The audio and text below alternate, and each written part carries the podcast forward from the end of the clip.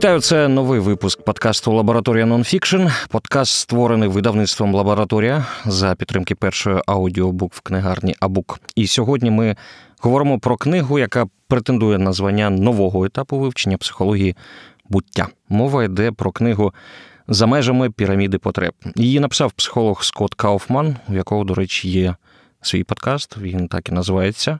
Psychology подкаст. В цій книзі Кауфман намагається розвити погляди іншого психолога Абрахама Маслоу, відомого як засновника гуманістичної психології. Обговорювати все це ми будемо з ще одним психологом. Зі мною Євген Пілецький, психотерапевт когнітивно-поведінкової терапії, кандидат філософських наук. Привіт. Привіт.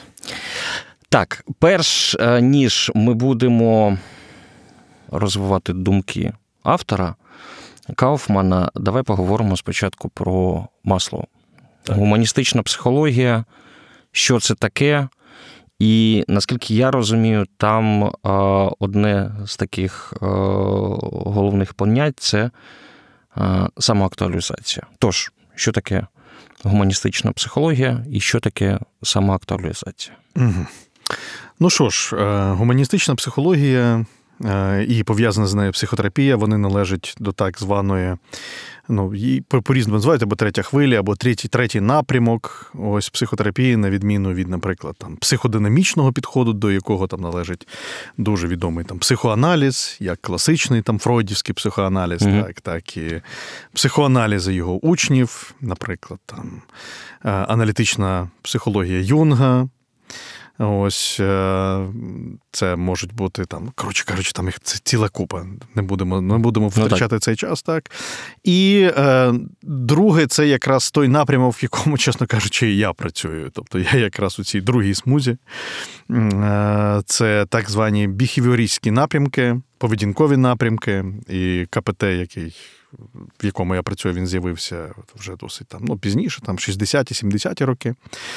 Ось е, то ось цей третій напрямок він ставить якраз гуманістична психологія і гуманістична психотерапія. Вони, на відміну від таких речей, наприклад, як там травма, або, наприклад, як психічний розлад, або захворювання, або ще щось таке, вони говорять в першу чергу про особистість. Вони говорять про стан особистості, вони говорять про розвиток особистості, про місце особистості. Скажімо так, так, ось це ось це неповторне індивідуальне буття.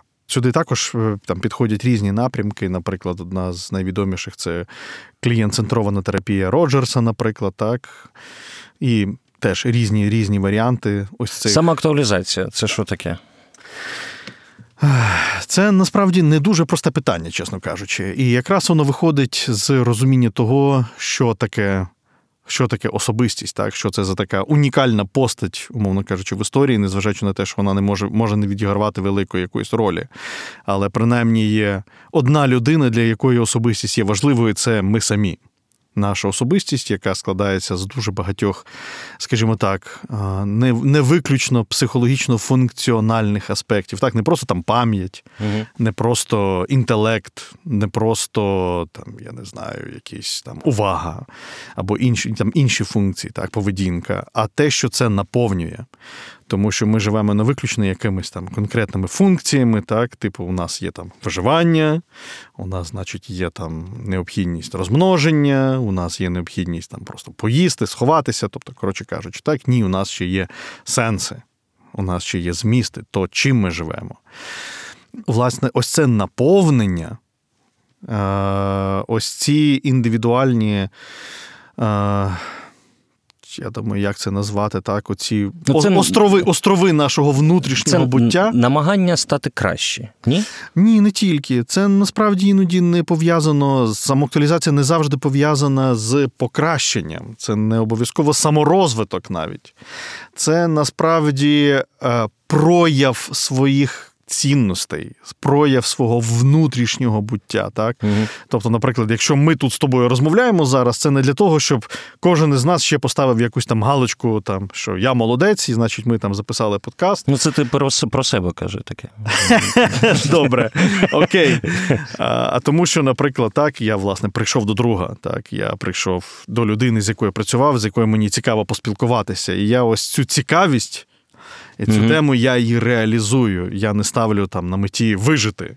У мене немає мети проявити якісь свої функції. Ну, це все так е, чи інакше залежить е, від е, такої категорії потреб на загальний такий підхід Маслоу, коли говорять Маслоу, всі згадують про піраміду Маслова. Так. так. І в цій книжці, до речі, дуже цікаве є графічне зображення. Ну, там піраміда Маслова, угу. да? а внизу. На сама базова Wi-Fi. Так? Wi-Fi, Wi-Fi. Так.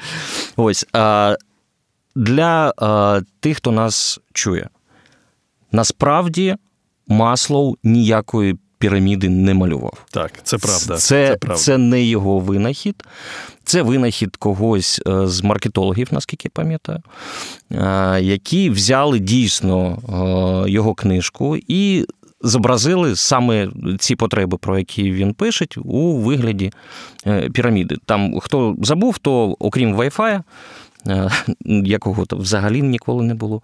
На на першому рівні знаходяться у нас е, фізіологічні так. потреби, потім безпека, потім причетність, е, любов, самооцінка і самоактуалізація на самому вершечку знаходиться всього цього. І Мені здається, ця піраміда зіграла злий жарт з самою теорією, тому що. Хибно вважається, що спочатку треба задовольнити першу якусь потребу. Ну, в даному випадку у нас ми говоримо про фізіологічні, фізіологічні потреби. потреби так. І тільки після задоволення фізіологічних потреб ти можеш переходити на інший рівень. Це так чи не так? Якщо б це було виключно так, про що, до речі, Маслов не говорив. Насправді, тобто, дійсно, ось ця ієрархічна піраміда, так що нам треба кожен щабель пройти, тобто спочатку фізіологічні потреби, Е, дуже базові, так, потім безпека, потім там крок за кроком.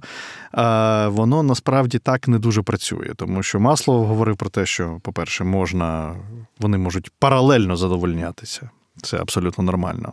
І якби, наприклад, вони задовольнялися саме ось таким чином, то, наприклад, таких. Е- висот духовності, наприклад, так, як, скажімо, е, пустельників, монахів, анахоретів, так, які жили окремо, і їхні базові потреби задовольнялися ну, ледь-ледь просто. Ну, угу. Просто ледь-ледь, але при цьому вони писали дуже натхненні твори. Як же ж це так вийшло, що вони ре- реалізуються? Мало того, ми там, може, ще поговоримо, тому що в книжці дуже хороші є, е, скажімо так, уже такі е, позамежні потреби. Це потреба в трансценденції, перевищення самого себе. І тобто, це вже це вже настільки топовий рівень. І при абсолютно майже незадоволених базових потребах, ну як же це таке може бути? Або якщо ну, взяти, наприклад, той же буддизм, так, Гаутама Будда, який який ну, там, відмовився взагалі Взагалі від від, від цього величезного рівня. Так. Від Wi-Fi. Ну, я я, я в шоці, я не знаю, як він це зробив.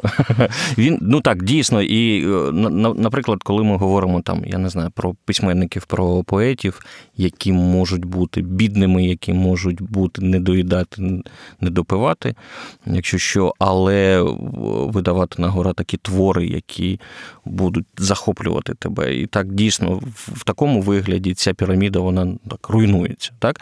І тому автор Скотт Кауфман він намалював іншу структуру, і вона має вигляд такого парусника, такого так. вітрильника. такого. Вітрильника. Так? Мені скажу відверто, вона не дуже зайшла.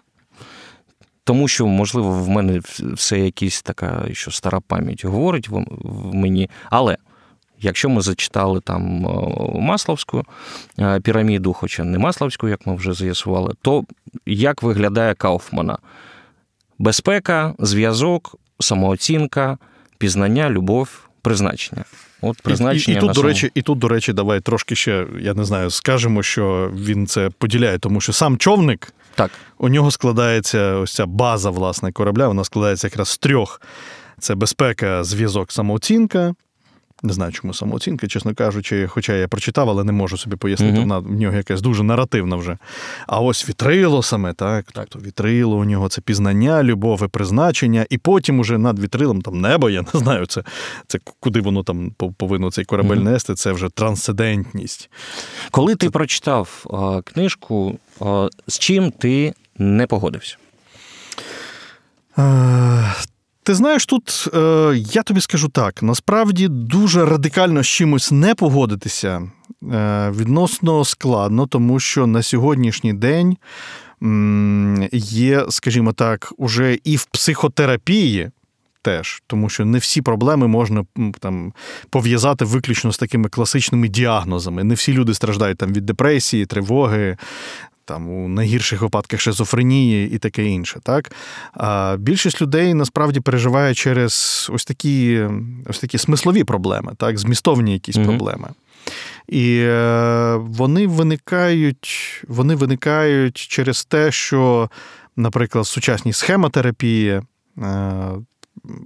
вона трошки, вона щось щось середнє між, умовно кажучи, е, між е, психодинамічними напрямки, так, і і гуманістичними. Тобто вона така середня, вона звідусіль так, взяла свої якісь основи. Вона каже, що ці проблеми наші виникають через незадоволення емоційних базових проблем.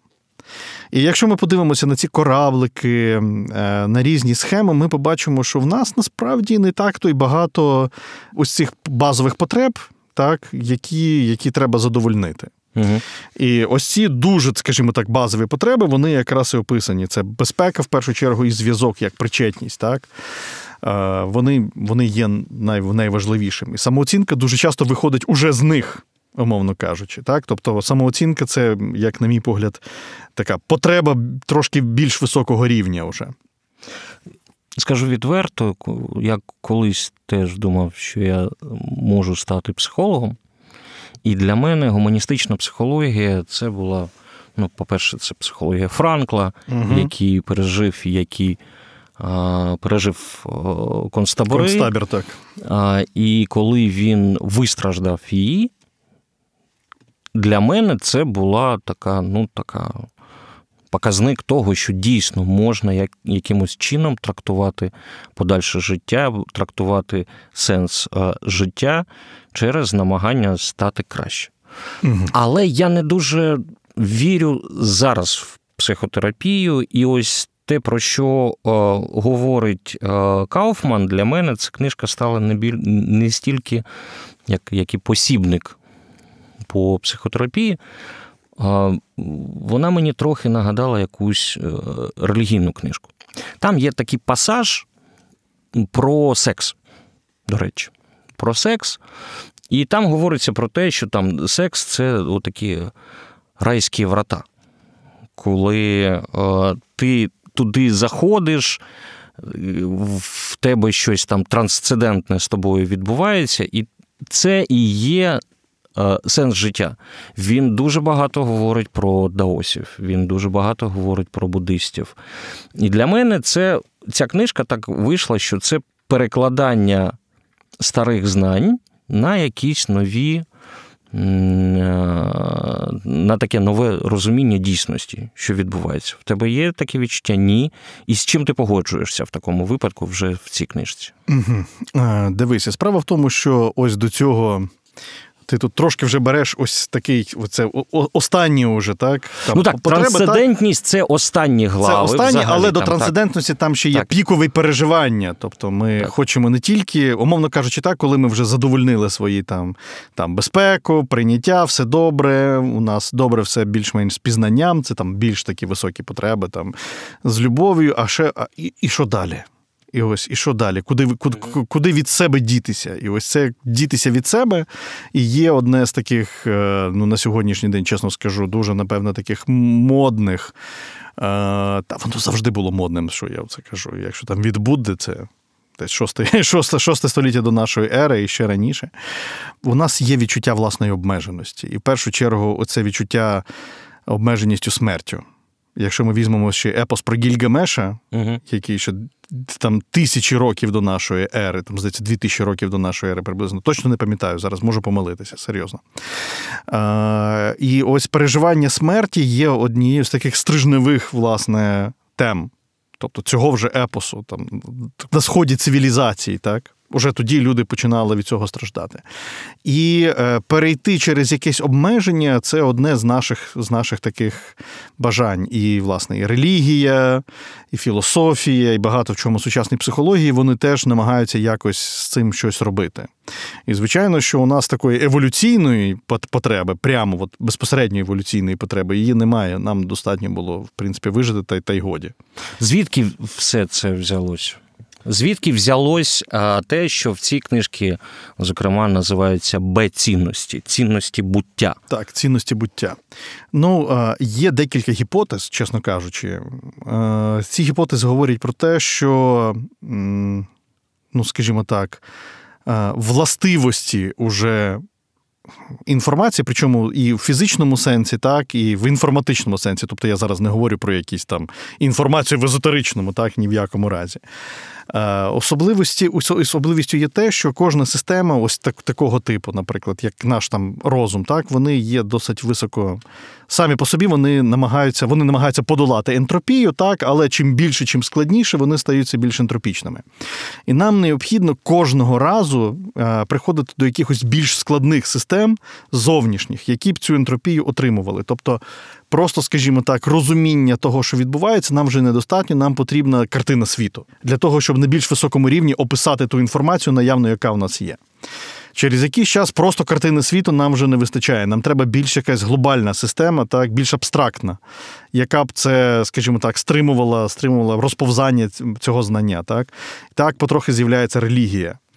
Потім е, це виключно гіпотеза, одразу кажу не більше того.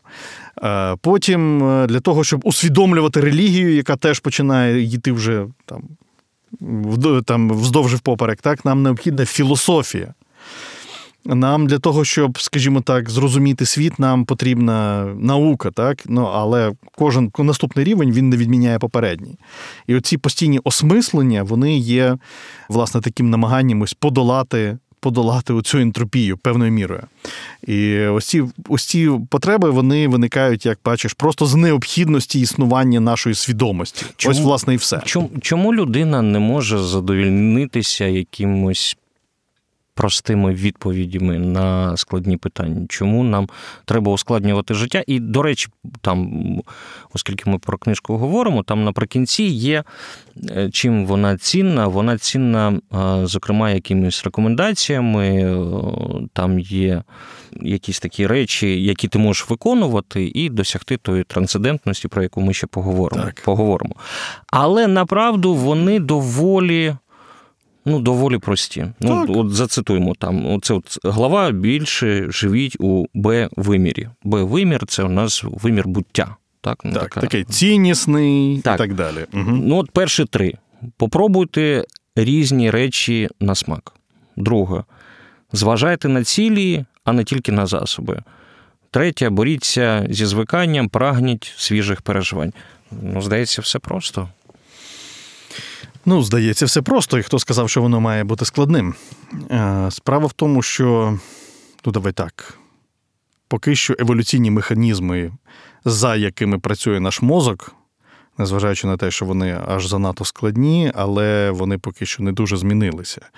І що нам доводиться робити? Нам доводиться ось ці нові речі, які постійно народжуються.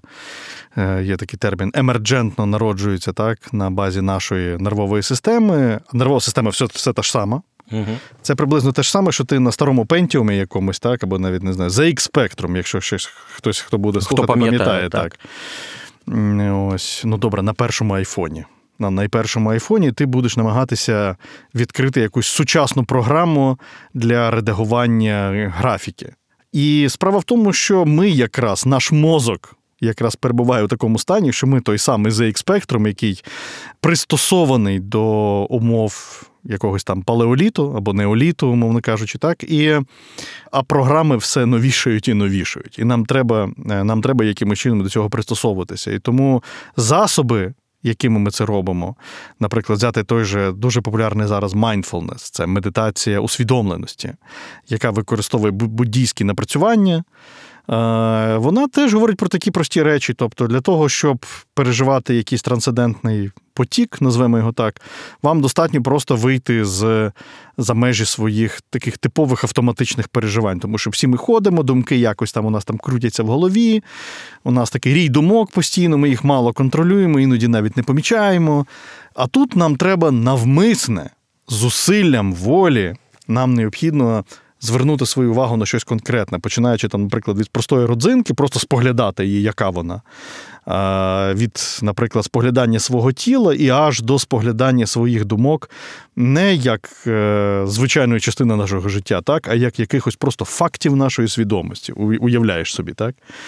Ось. І більшою мірою релігійні практики, вони, в принципі, йдуть у тому ж напрямку.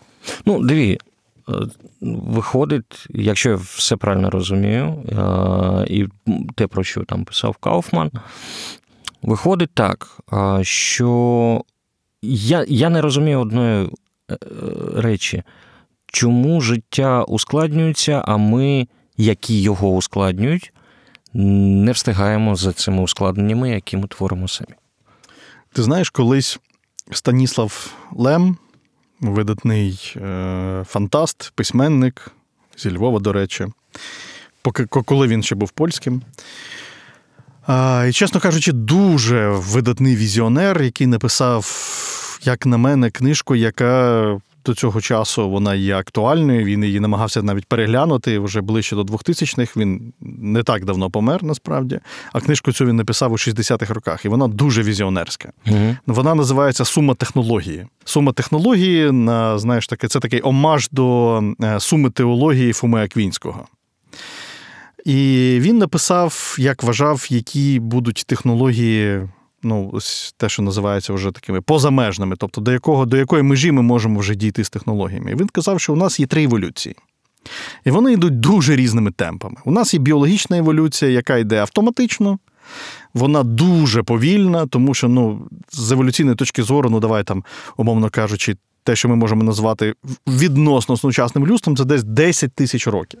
Ну, тобто, третє око у нас не виросте. Не росте, так. Мало того, тут є досить така цікава штука, що, наприклад, е, кількість нейронів у нас трохи менше, ніж у кроманьйонців. Але це через те, що ми стали більш оптимізованими трошки, тому що ми можемо мислити абстрактно, і тому ми можемо мислити за допомогою алгоритмів. А алгоритми потребують менше угу. потужностей, так? тому що вони запам'ятовували кожну річ окремо, і для цього треба було ну, величезні об'єми пам'яті.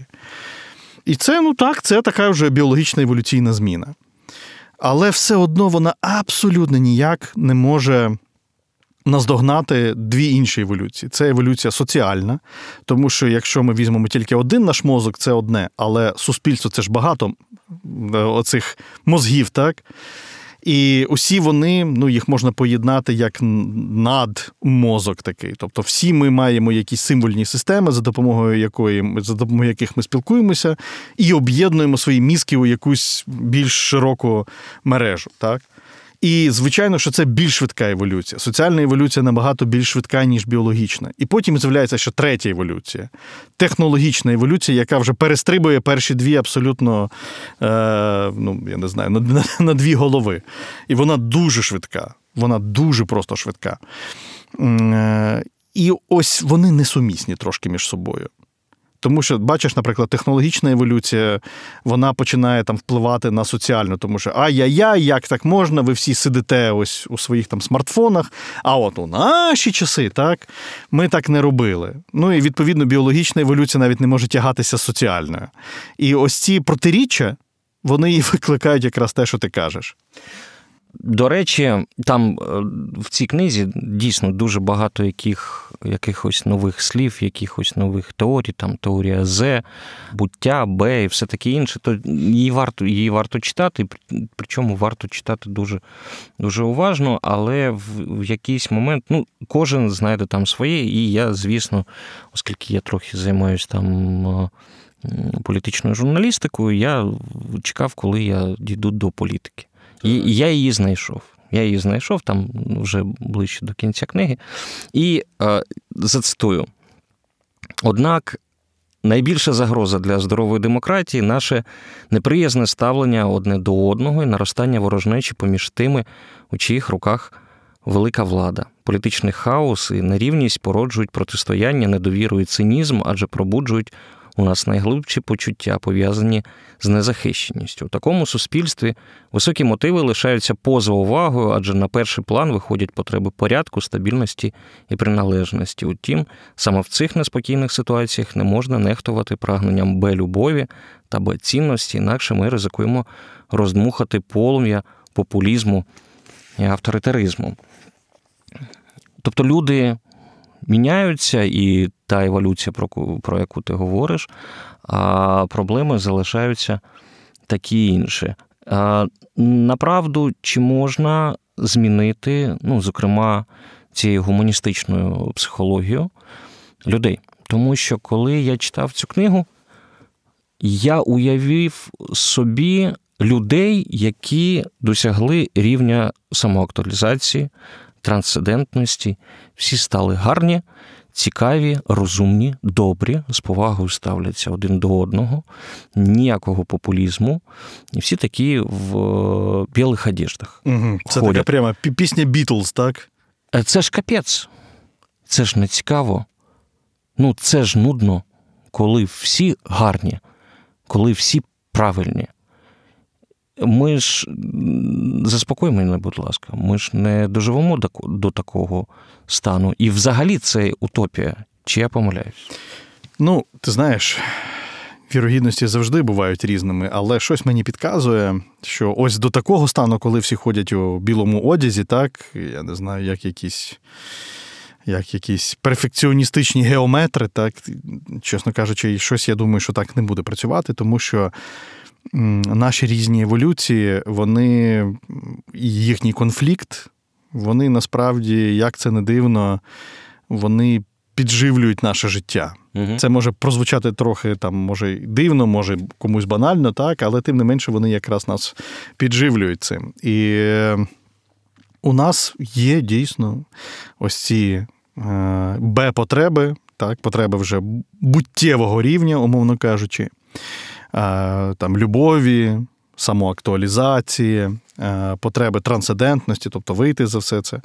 Але уяви собі е, якусь людину, так, якогось там CEO, умовно кажучи, айтішника, дуже духовну людину, дуже духовну, значить, він він аскет, він там справжній там за здоровий спосіб життя, він щороку їздить або там у VR, наприклад, він їздить на Burning Man, він вже там, я не знаю, п'ять разів був десь у Перу і вживав аяваску, він медитує щодня, він, значить, ну просто капець, так. І от він приїжджає в офіс. І розуміє, що справи йдуть не дуже. Якось там клієнти, значить, а тут у нас проблема, тут у нас, значить, ковід і таке інше. І він починає верещати на своїх співробітників. Ця супердуховна людина, тому що він опинився у стані невизначеності, він опинився у стані незадоволення базової потреби у безпеці, так тому що так, звичайно, його потреби вже перебувають на тому рівні, де там кілька мільйонів доларів це мінімум, на який він може сподіватися. І все, якщо буде менше там декількох мільйонів, то це смерть для нього. Угу. І якось воно все суміщується.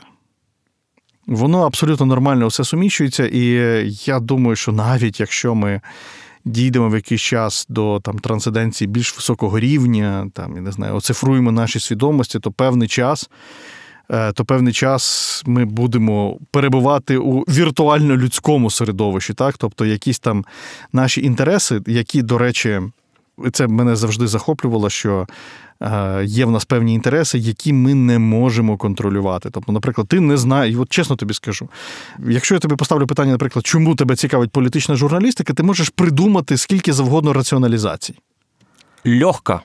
Ось скільки завгодно. Але насправді, якщо дивитися так, то сказати, чому нам подобається те або інше, чому воно цікаве, ми не можемо. Як так? В тебе є пояснення? Справа в тому, що ці речі, вони, знаєш, наша свідомість, вона клаптикова. Це угу. частково архітектура нашого мозку. Наприклад, я не дуже обираю там, мені бути тривожним, депресивним або веселеньким. Я не дуже це обираю насправді. Я не міг сказати батькам, сказати так, давайте тут трошки мій геном підкоректуємо, так, а якось щоб так Диви, було. Це, е, це цікавий напрям. Е, Чому? Тому що коли ми говоримо, і, і взагалі і ця книжка про це, ми говоримо про якісь речі, які ми можемо контролювати. Нібито. Так. Нібито. І е, все це, про що ми думаємо, ми можемо реалізувати і все таке інше. Але є біохімія. Угу, це правда. Є ті речі, які, ну, про які ну, дійсно мало хто знає. Я не знаю про всі трансмітери, про всю цю хімію, яка відбувається, про всі ці вприски в мій мозок якоїсь там. ну, Добре звучить. Мі- Мімозок. Мімозок, так. Мімозок такий невеличкий мімозок. Так ось. А... Ми розуміємо, наскільки ми залежимо від своїх дій, від своїх думок, а наскільки ми залежимо від біології в самому широкому е, сенсі. Ти знаєш, на це на це питання відповів е, інший спеціаліст, який е, від теж психолог, до речі, як це, як це не дивно, але психолог соціальний, Угу. який досліджував людські там цілі конгломерати. Так, це американський психолог Девід Майерс. І в нього є такий видатний, його така видатна праця.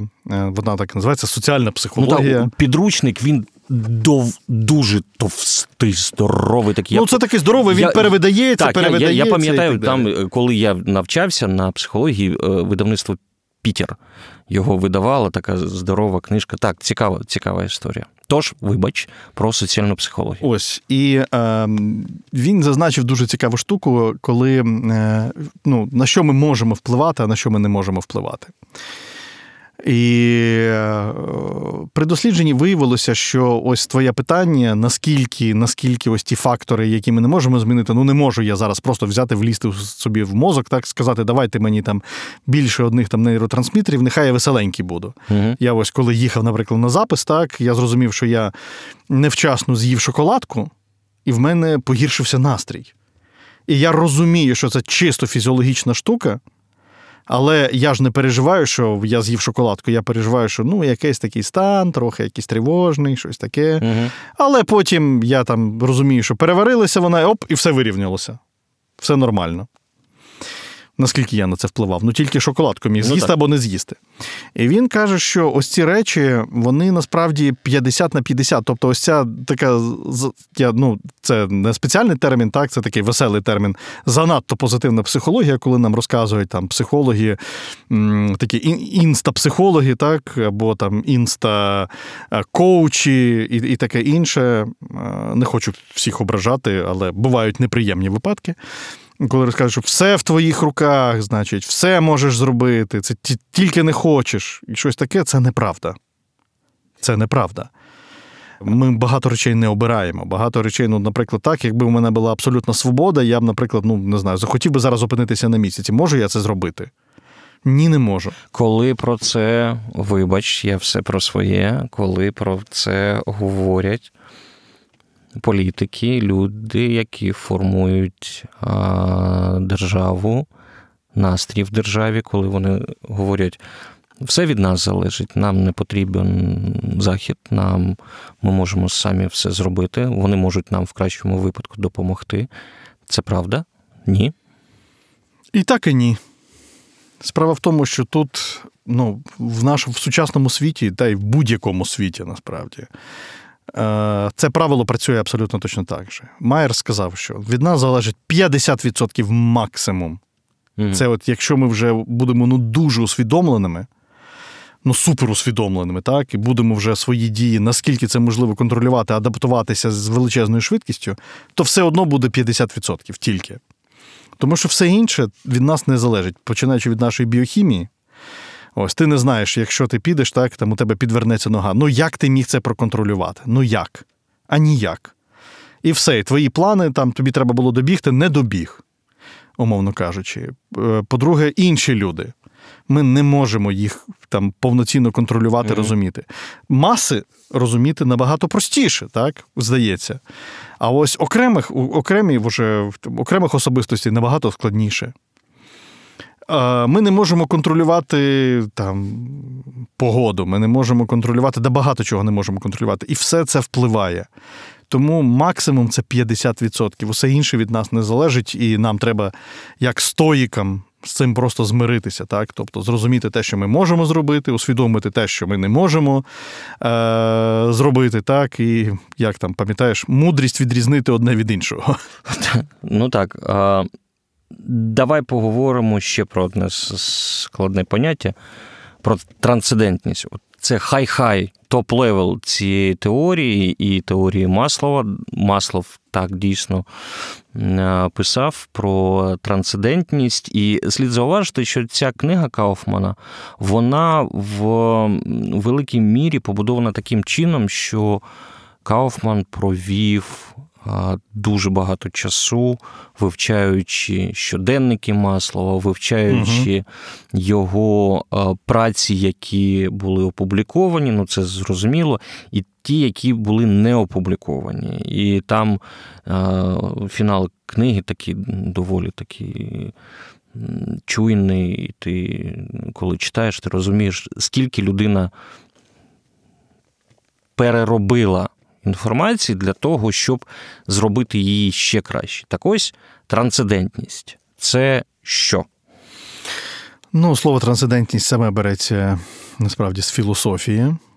Е, і це давай так, якщо спочатку говорити розумними словами, так, то це певна така протилежність іманентності. Давай так, щоб я зрозумів. Ось. Тому е, я, то, я то, сказав спочатку термінами, а потім. А Мімо, потім... Мімозок, так?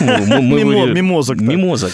Ось трансцендентність це, умовно кажучи, подолання, це вихід за межі. Кардинальна зміна свого стану. Так? Тобто, е, ну, якщо, наприклад, брати якийсь релігійний приклад, так то про це дуже добре свого часу сказав дуже відомий релігієзнавець румунського походження. Мірча Еліаде, і він зробив насправді дуже великий внесок в розуміння того, що таке релігія. Він сказав, що релігія виникає там, де є розрив між е, тим, в чому ми живемо, звичайним світом, профанним світом, так званим, так, де є де є туалет, де є ринкова площа, де є наші якісь там такі там дрібні проблеми, усе таке інше. І є якийсь інший світ, і є якийсь інший, де все інакше, угу. абсолютно все інакше, який є. Він не завжди вищий. Він не завжди якийсь, знаєш, в ієрархічному сенсі. Він просто інший, він принципово інший. І ось цей розрив між цими двома світами і породжує релігію. Власне, так, це світ, е, це світ сакральний другий. І трансценденція це певним чином намагання якраз пройти ось цей портал, який пов'язує ці два світи. Тому що всі ці потреби, які ми говоримо, там безпека, навіть там людська прив'язаність, таке інше, вони посюсторонні. Вони uh звичайні, так? І людина, коли їх е, задовольняє, вона ставить собі питання: що це все? Ну, ну Це це все. Це Мені мені тепер треба що зробити? Сказати все. Я всього досяг, мені треба змиритися, ну і якось ось все.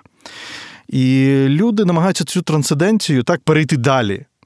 Тобто, все. Уяви собі, що всі базові потреби, навіть там самоактуалізацію, так?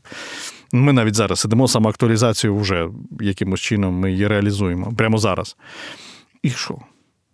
Ну, раз самоактуалізувалася, ну, два. Ну, три. Ну, то повинні ж бути якісь результати цього. Так, це процес, можна сказати, що ви неправильно мислите, це ж не якась ціль, це процес. Але і процес може наскучити. І далі виникає питання, що далі? І хтось починає різні речі. Так? Хтось, наприклад, там деякі бізнесмени починають е, робити те, про що писав Хьойзінга, гра, е, грати, так? Тобто приходять у гру коли життя, коли долі людей, коли е, коли якісь е, процеси, бізнес-процеси, фінанси і таке інше, вони перетворюються у гру. Тому що, наприклад, там е, фондова фінансова система це багато в чому гра. Насправді складна математична гра. І вони починають ловити кайфі цієї гри. Так, Це насправді сучасна гра в бісер. Угу. Якщо ми візьмемо так, Германа Гесе, так, то це реально сучасна гра в бісер. Ось хтось е, і ну, і гра, звичайно, гра вона.